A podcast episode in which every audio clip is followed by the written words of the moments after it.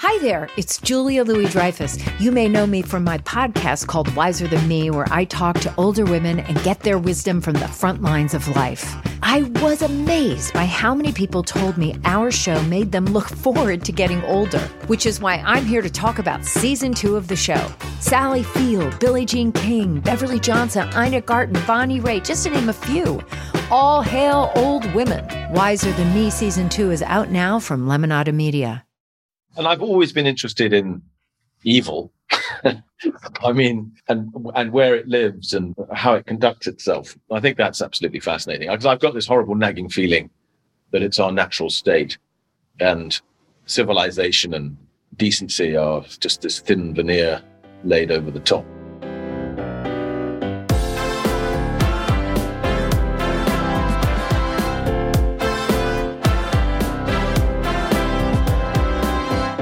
Hello, hello, hello, and welcome to another episode of Push the Envelope. I'm the AV Club's editor in chief, Patrick Gomez, and today we'll be hearing from the Undoing star, Hugh Grant, who joins us to discuss all about the recent finale of his HBO drama.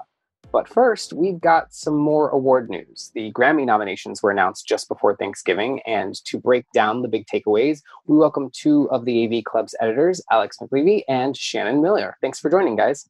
Thanks for having us. Thank you very much. Yeah. So the Grammys are coming up at the end of January, and we're going to have some interesting races for some of the big awards. Uh, and we're going to be breaking down the top categories in a moment. But first, I wanted to discuss a few big takeaways that if you haven't read our fantastic piece breaking down all of the nominations uh, on avclub.com, definitely check that out. But we're going to touch on a little bit of that here. First of all, just to kick things off, you know, we have at the top of the leader pack Beyonce, who you know understandably is uh, is the leader in the number of nominations with with nine for her song Black Parade. You both are are big music lovers and experts. Uh, was this a surprise to anyone? Uh, you know, honestly, it was a little bit of surprise. I mean, obviously, it's nobody's surprise when Beyonce tops any list, whether it's nominations or awards or best of in the history of the world. Um, but nonetheless, I, I, like Shannon and I were actually talking a little bit about this last week, how we had both honestly forgotten that mm-hmm. Black Parade had come out this year. Uh, yeah. That shock it up to 2020. But um, yeah, I mean, Shannon, you can speak to this too. But you know, let alone the fact that it's just a, a, single leading, which is pretty rare. Usually, it's somebody with a full album who clinches the most nominations for obvious reasons. But yeah, I think just you know, may, yeah, chalk it up to 2020 craziness. But it, I, I still remember Black is King far more profoundly than I do Black Parade. Shannon? Definitely agree. And I think because it sort of slid under the radar, um, I mean, not under the radar, but sort of under the cover of Black is King, it was kind of easier to forget.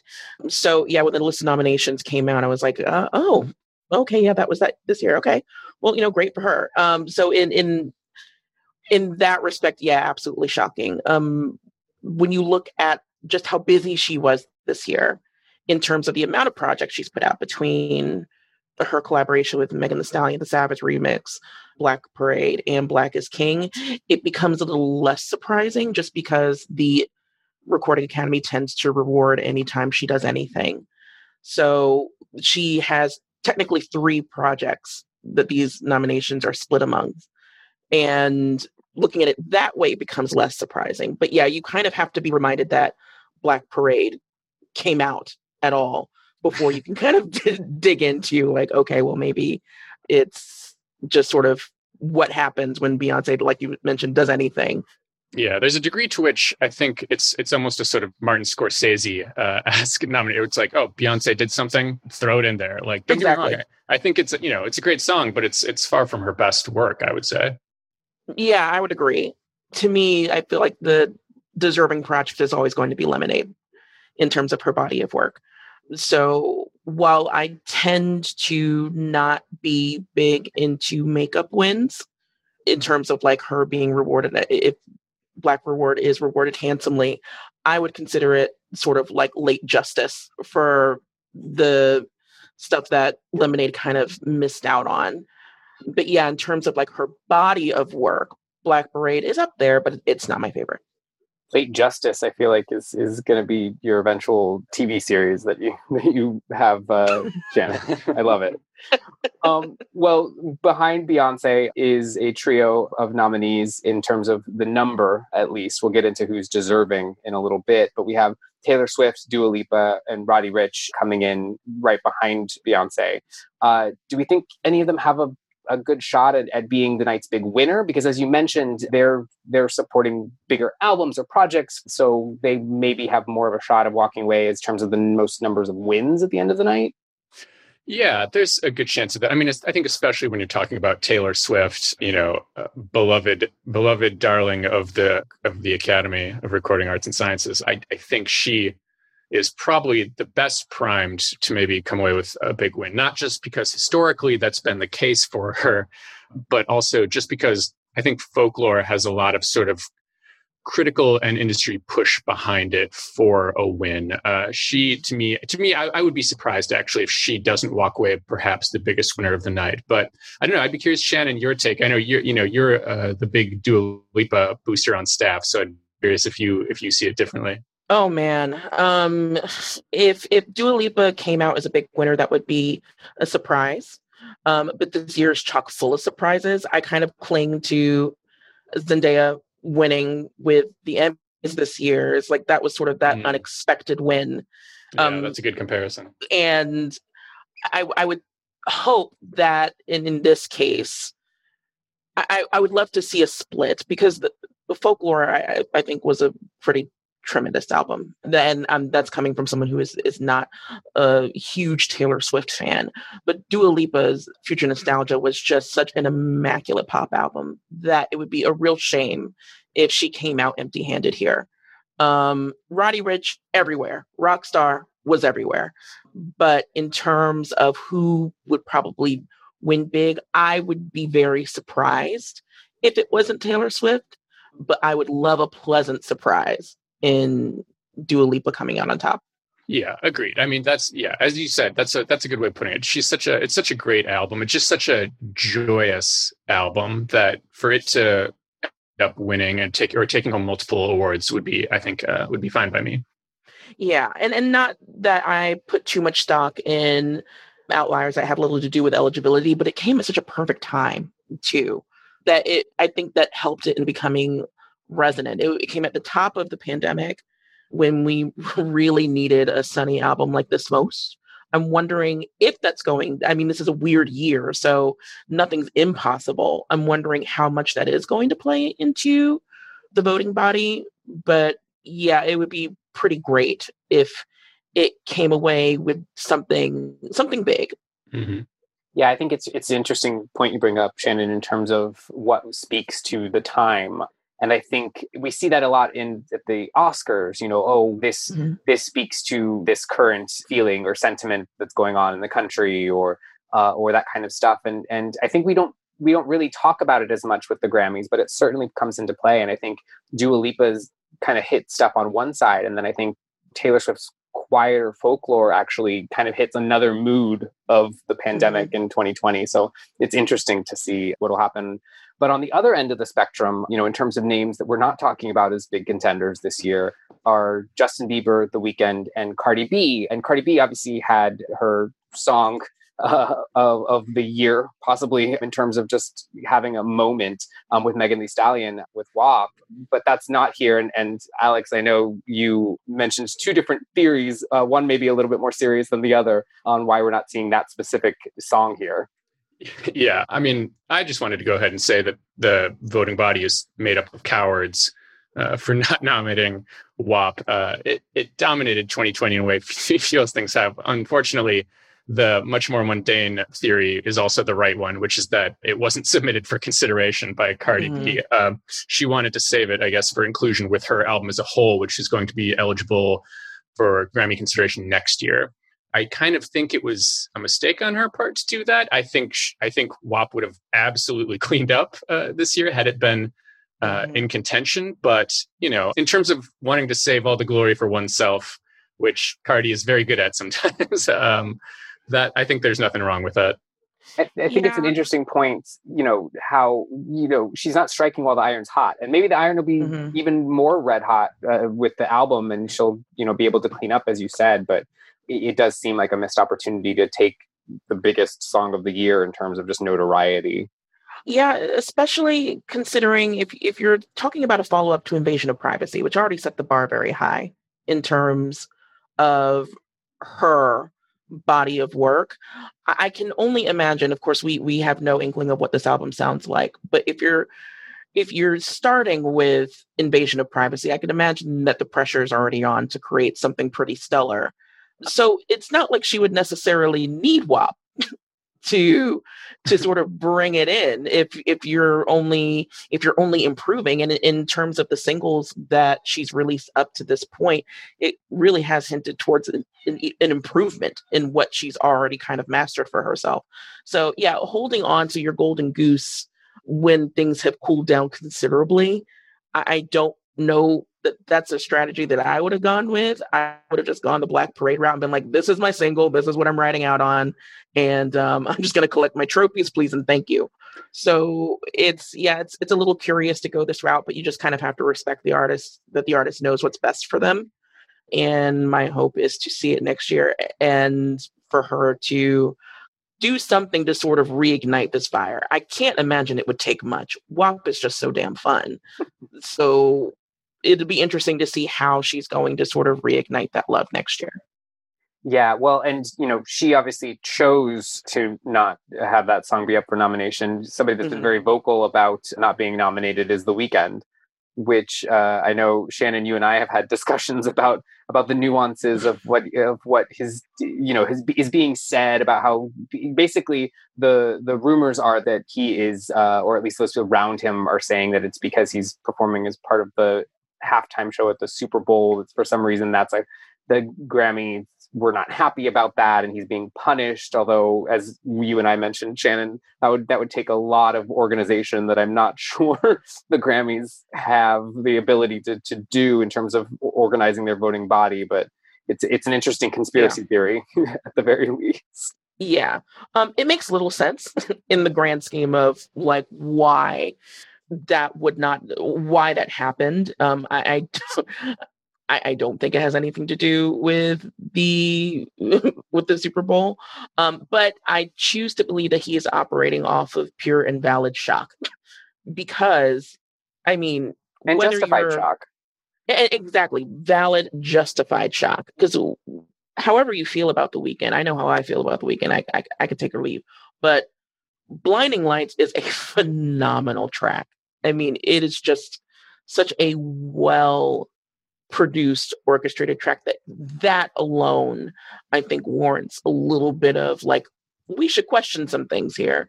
So I I choose to think that he is just sort of in a little bit of shock and of just sort of tweeting or Instagramming through his grief. And I totally get it. I'm way more empathetic to his sort of outlook than that of others, I'll say yeah no i i, I agree like that song it, it's it's a little surprising that it, it didn't get because because you know it's one thing sometimes we see people not get nominated and we're like well that's just not like the grammys vibe but like this song yeah. is totally in the grammy vibe so I'm surprised. One other surprise in, in a, uh, or maybe not surprise, but things to thing to celebrate in terms of the nominations is the fact that we know 100% for sure um, that a woman will win the Best Rock Performance Award when the Grammys are announced in January, and that's because all of the nominees this year are female.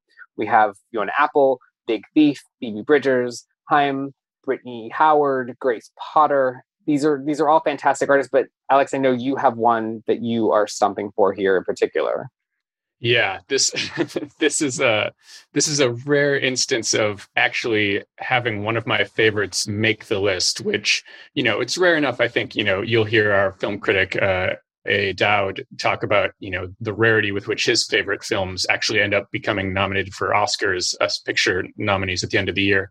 But music is, I mean, even so much more diverse because there's so much more of it uh, that it's incredibly rare, I think, for people's legitimate favorites to end up making the list. So for Big Thief, not, which we called out way back when it was released as easily, I think, one of the best songs of the year. And I've mm-hmm. sort of continued to be beat that drum for it all year long. So to have it nominated for best rock performance and for best rock song, I think is is great. It's just it's very heartening to see, uh, you know, a case of something that we've been a big booster of uh, really jump into the big leagues like that.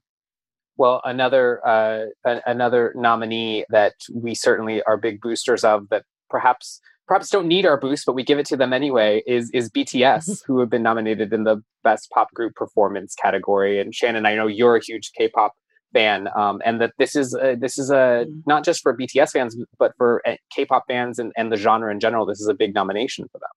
Absolutely, I was equal parts thrilled and entitled when.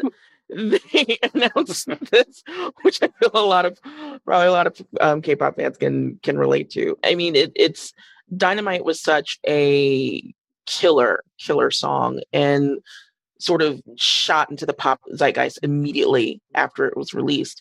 It's wonderful. I mean, in terms of songs that I would have liked to see nominated in its stead, um, I think On was such a rich production that it would have been nice to see some recognition for that. But in terms of just becoming the first K pop group ever to be nominated in a major category, it's huge. And because they've been traversing such incredible and valid inroads in the Western market, this is pretty long overdue for them, I think. So my hope is that this is sort of widening the scope of what the Recording Academy sees as valid hits and songs that are worth the recognition well, Shannon, I'm sure BTS are mostly just grateful that they got the much needed boost from the AV Club uh, because they were they were floundering in obscurity uh, prior to that.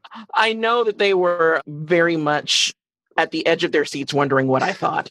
Um, so for the boys that are surely listening out there, you did good.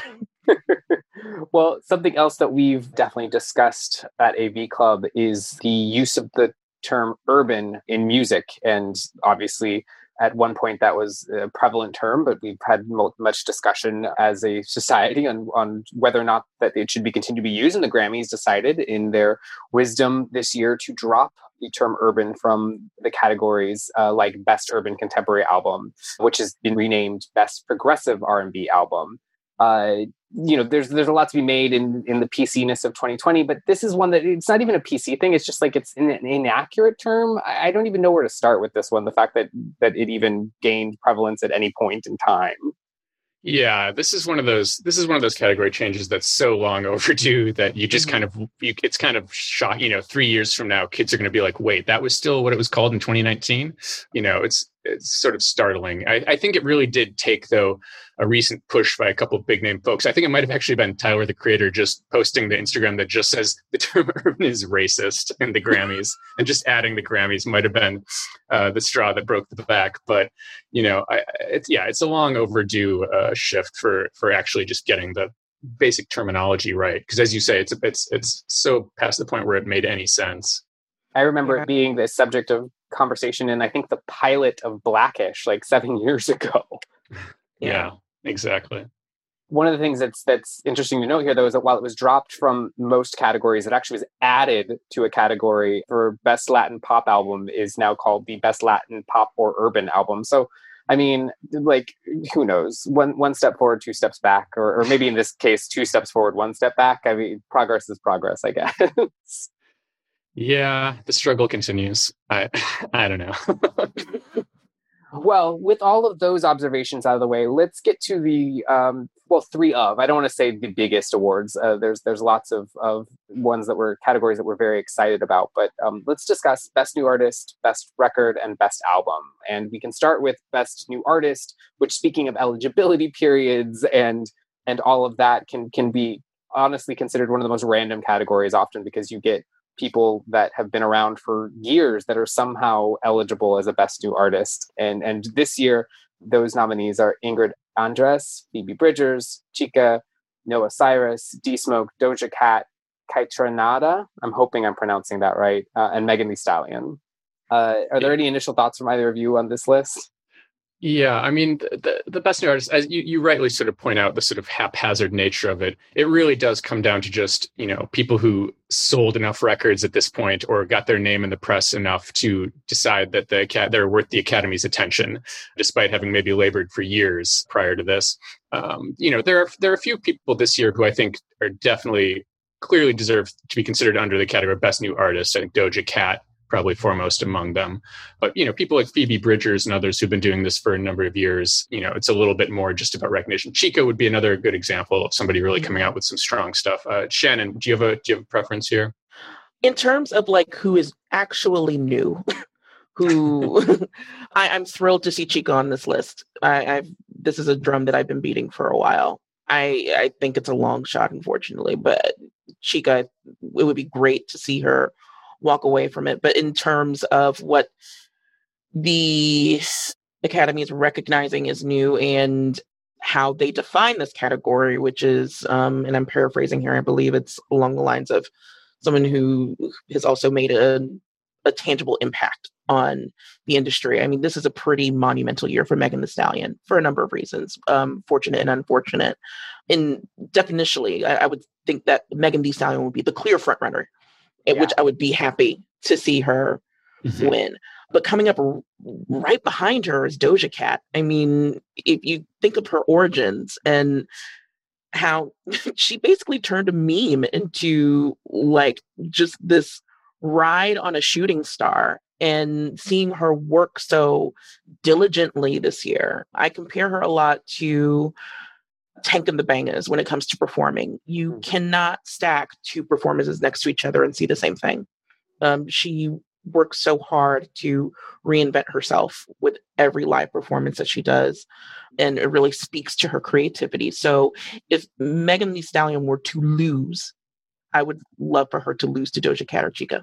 Yeah, I mean, you know, you look at Megan's uh, work on her own, but also she's got some Beyonce work and some uh, obviously WAP. Uh, so this could be actually the opportunity for people to honor WAP in a way. So so I, I do think that there's there's a definite mm. chance mm. that uh, that Megan could could walk away victorious here. I think it's Megan's to lose at this point. Mm-hmm. yeah.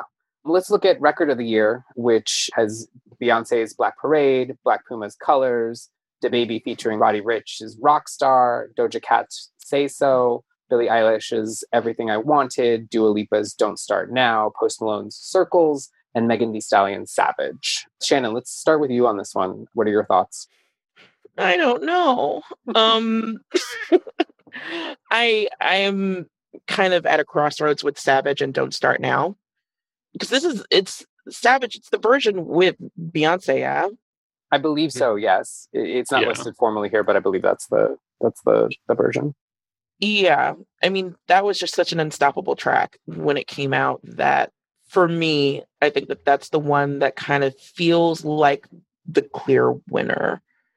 I mean, say so heavily memed, permeated just pretty much every kind of faction of pop culture between music and TikTok and, and, and everything else. But Savage, I, I think, is going to be the the clear front runner but again, one of those things where it's like a pleasant loss. Maybe don't start now. I feel. Yeah, I, I'm going to go Savage. Final answer.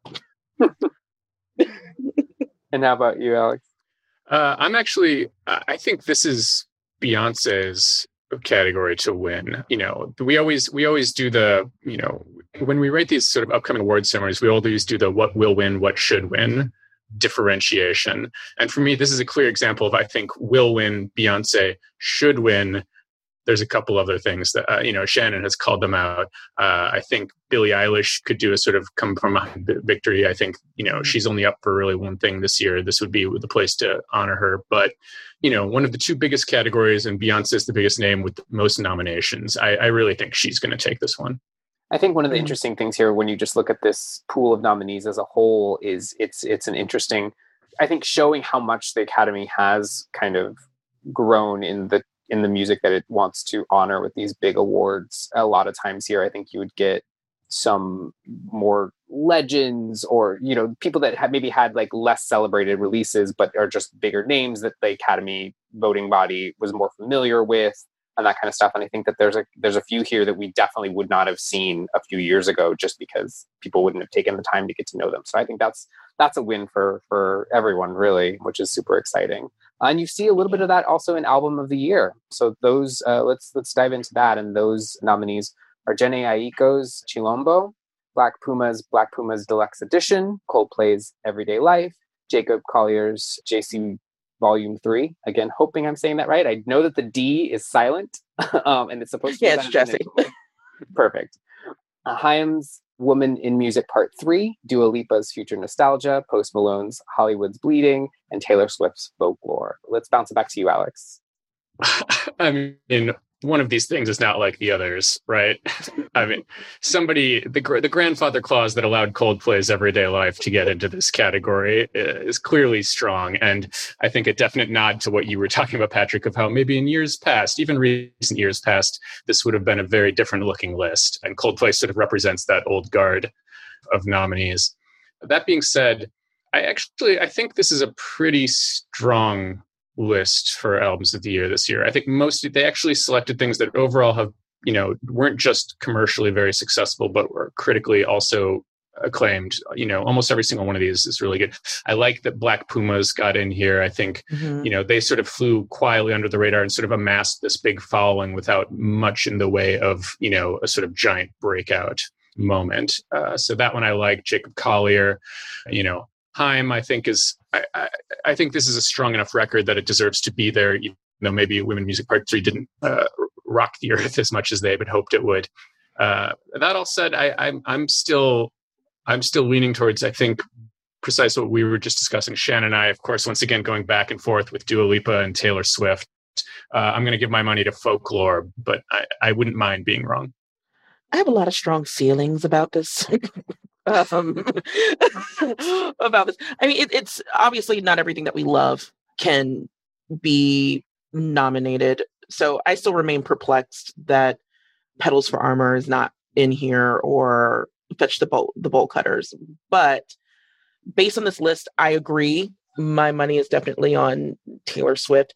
What I would love to see walk away with it is Djesse Volume Three, just because the things that that Jacob Collier did with that album are astonishing and kind of speaks to his mission to kind of blow away the idea of genre. And he really did an incredible job of just bringing in so many elements that should have clashed horrendously and making them absolutely purr under his guidance. I, I just felt i was blown away by Djesse volume 3 but I do see that as like the dark horse of this category. And I imagine it will go to either Taylor Swift for the win or Dua Lipa for the surprise.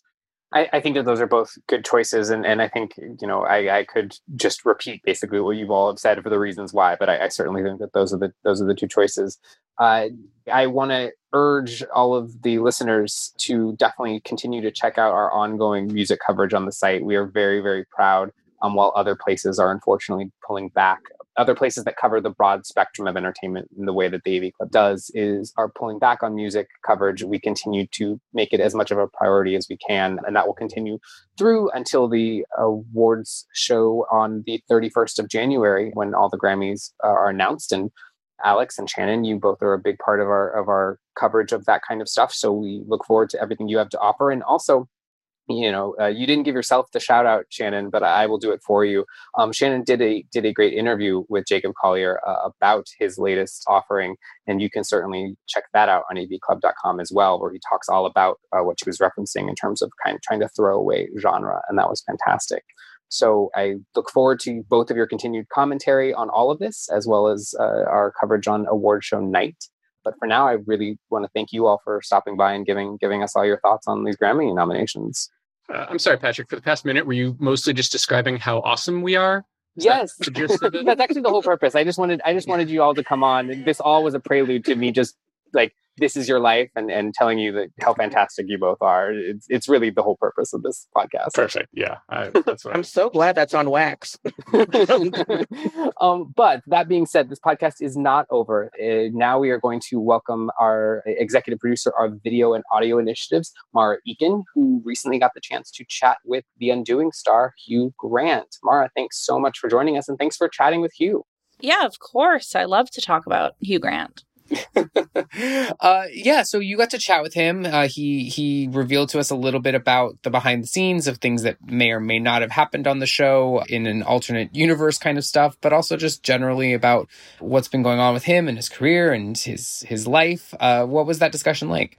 Oh, I mean, it's it's I have loved Hugh Grant for like 25 plus years. So it's always one of those things where it's like hard to know where even start when you're talking to someone that you've liked for that amount of time. But we talked about media literacy. We talked about The Undoing, of course. We talked about Paddington 2, because of course we did. We talked about he has like five kids under 10. So we talked about books that he reads with his kids and and all sorts of other fun stuff. So I don't know, he was charming. I mean, big shock. Oh, and we talked about um, whether being charming is a a cover for sociopathy or or psychopaths. Ah, well, you know, I'd I'd like to consider us uh, both charming, so let's hope not.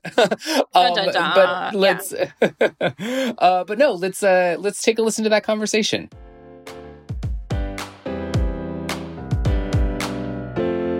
So I loved The Undoing. I thought it was interesting that for so much of your career, you've been described as playing these like quote unquote charming characters.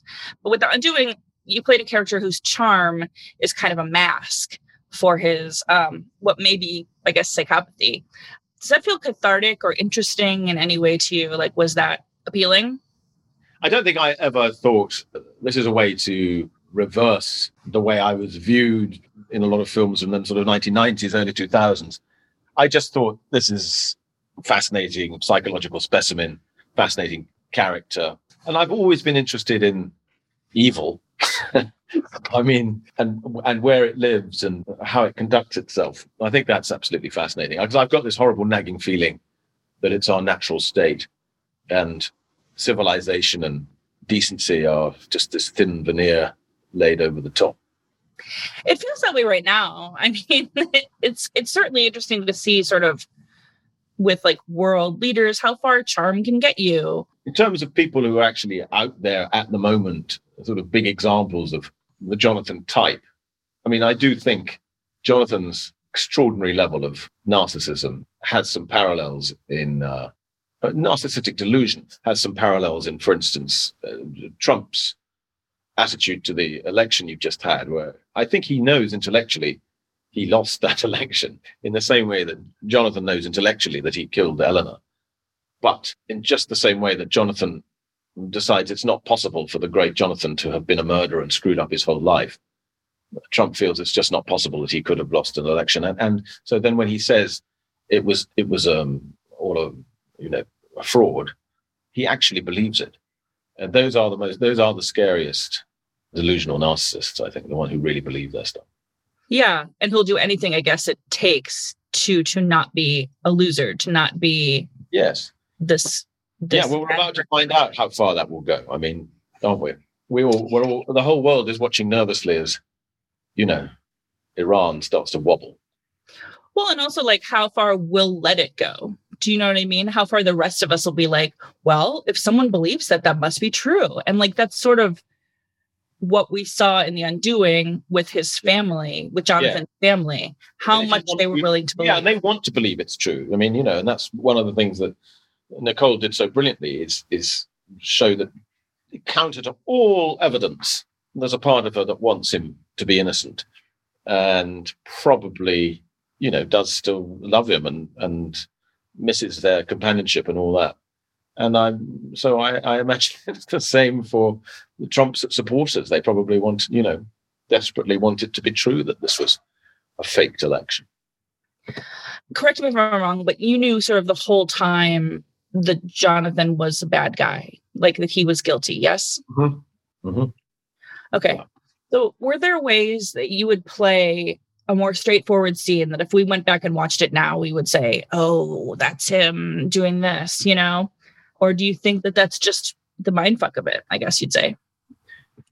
I had to be uh, aware of the danger that people might watch this twice. And that if they did watch it twice, I needed them to believe, to be able to see the killer in him throughout and never to think, well, that's just impossible. This guy could never have done that deed. But it was a very, very delicate balance because if I'd lent even a fraction too heavily on playing a killer earlier in the series, I'd have given the whole game away. I mean, there's so many arrows pointing at Jonathan anyway, circumstantially, in terms of his guilt.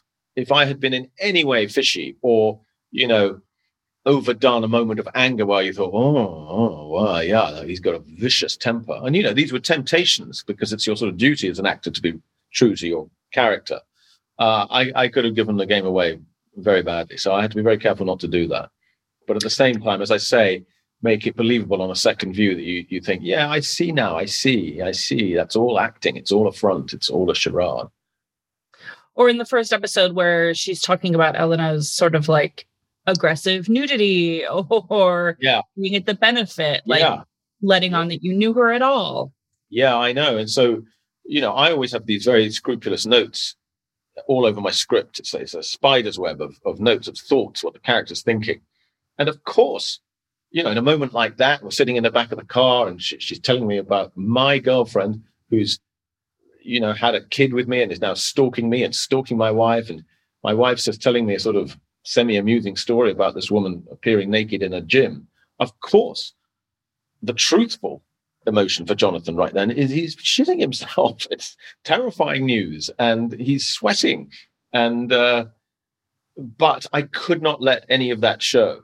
So the, the only way to, to to to play that is is to assume, I think correctly, that Jonathan was just a brilliant uh, sociopath. I mean, uh, brilliant at, at covering, uh, you know, as they very often are. They're entirely plausible, these people. Um, and occasionally I would say to Susanne Bier, well, okay, we've got three takes like that. Should we do one where there's just a shadow that passes across his face? Maybe for the people watching it the second time.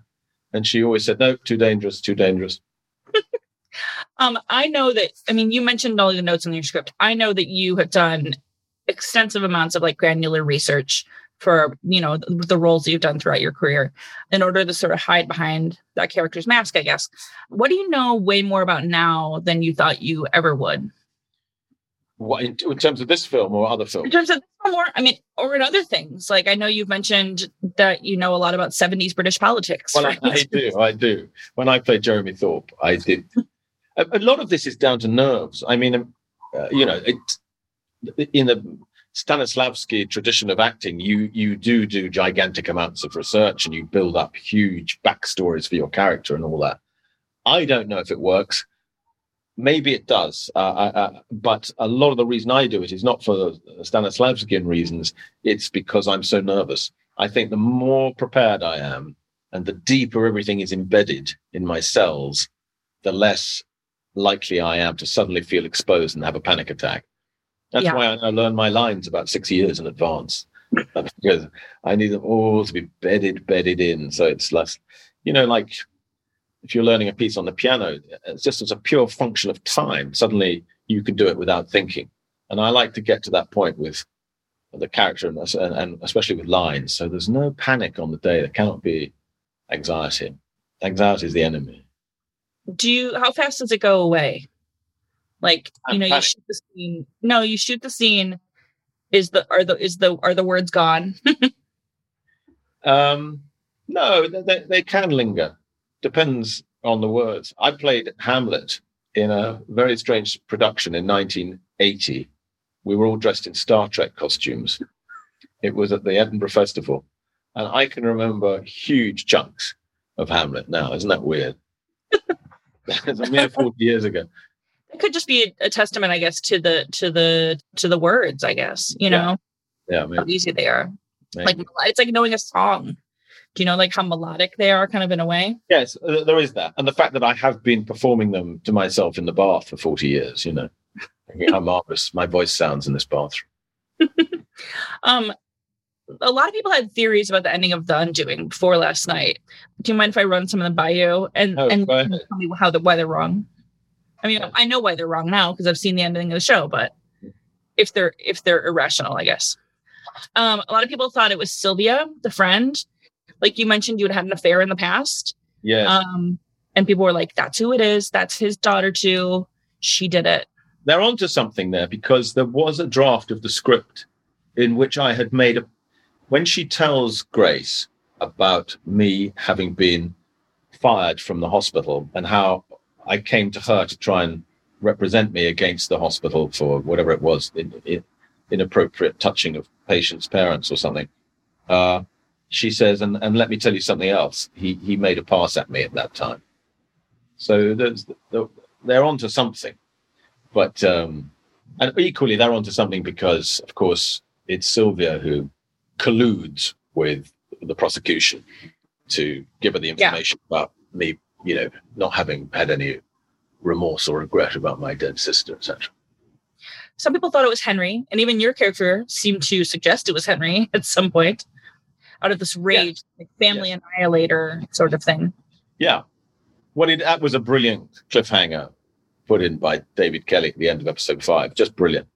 But as soon as Henry said, "Well, I found it in the outside fireplace at the beach house," you know, I I, I always used to ask Nicole, "What's the moment where Grace knows it's me?" And I think that's where she said it.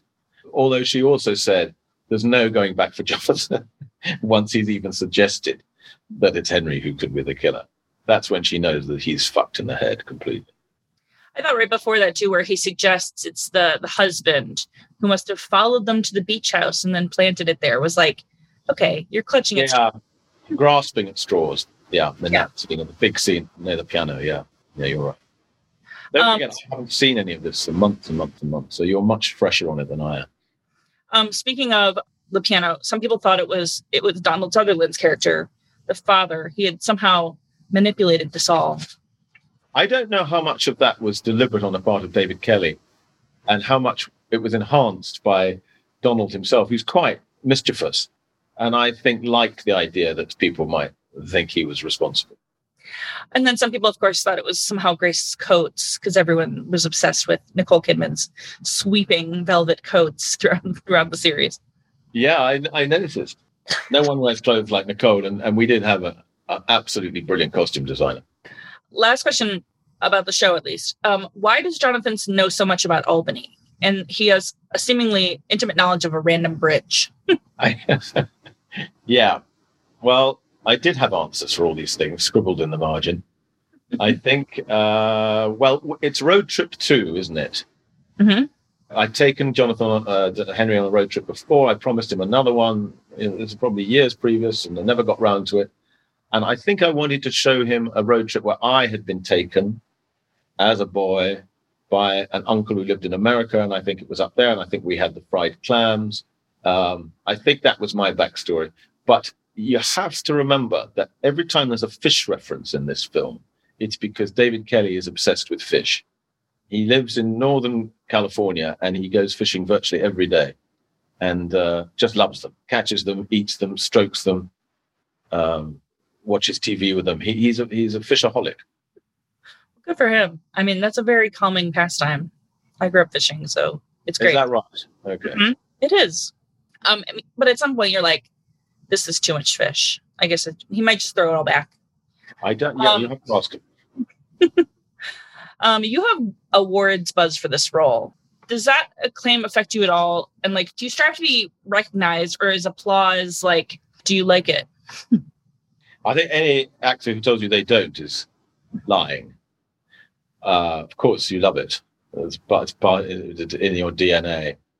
But I, I remember doing the theatre in the early 80s, and uh, we were doing the curtain call at the end. And one of the old actors said, um, Well, darling, the tip I always say for the curtain call is your face should be surprised but delighted. And uh, so you're supposed to look, Oh, I can't believe it, you're clapping, but I thank you so much. And that's that's the pose that we all have to affect at these moments, you know, clapping. But I did all this work, and thank you so much. Yeah, and I appreciate recognizing it. Um, speaking of, and speaking of that sort of that sort of vibe, people really love Paddington 2 um, and your your role in that. But also earnest adults just want to like want Paddington to like live in their house and they want to cuddle Paddington and all this craziness. Um, does that sort of affection for that movie surprise you at all? And then have you ever felt genuine like affection for such a non-real character? Well, I, I yes, I mean I have to do a lot of watch a lot of cartoons and read a lot of children's stories now because I'm in the same boat as you, and um, I find them incredibly moving. There's several children's stories I can't read because they make me cry, and equally, you know, I watched Finding Nemo the other day on a on a plane and ended up in floods of tears. Uh, my only comfort was when I looked around the first class cabin on British Airways, all these other bankers were also in floods of tears watching the same film. I mean, it's very sad moving, and it's wonderful. They find Nemo. So, yes, I, I'm very susceptible to that. And as for Paddington 2, the fact that people are catching on to that film uh, is massively uh, boosting because Paul King's a great, great filmmaker. That's a, I think it's a really brilliant film, and it's brilliant that people are watching it. What books do you love? Like, what books do you love reading with your kids? Oh well, well I'll tell you the books that make me cry, which they love. they love death. So, do you read um, Mog? Do you have Mog over there as a as a cat that uh, gets up to mischief? And then there's there's one where it's very controversial. Mog finally dies. I think this woman had been writing the Mog stories for years and years, and so I think children need to understand about the death of animals. So there's one where Mog just dies at the beginning, and it's it's unbearable, but the children love it. And then there's Stickman. Do you know Stickman?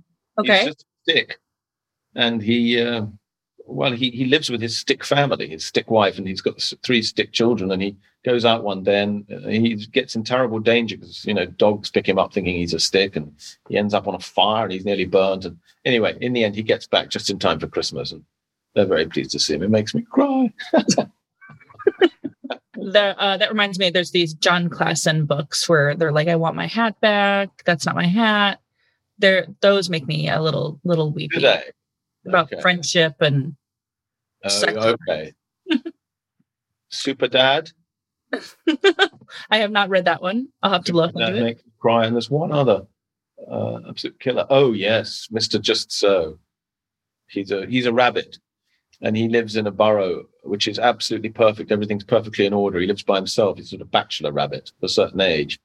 And then one day he goes out and he finds four ducklings who've lost their mummy and so he, he takes them back into his burrow and he, he, he feeds them and, and realizes he's stuck with them and he has to, you know, change their nappies and bath them and all that stuff. And then his lovely, perfect burrow is turned into chaos. And, uh, and then mummy turns up, takes them away, and he's very sad. He misses them. That's awful. well, I know, but I think then they become friends. Anyway, that always makes me cry. It's really the story of my 50s.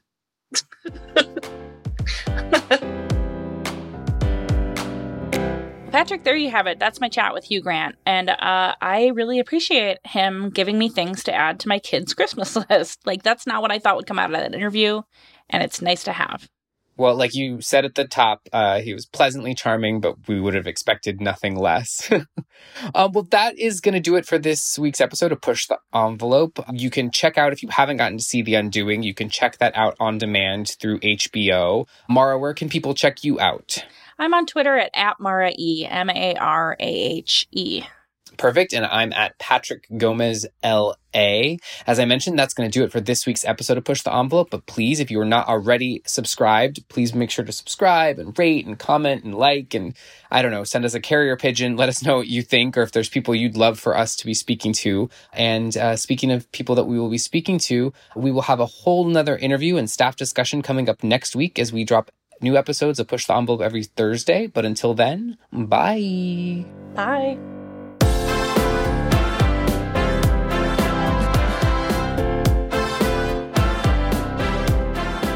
This episode of the AV Club's Push the Envelope was brought to you by producer Michaela Heck and sound engineer Ryan Allen.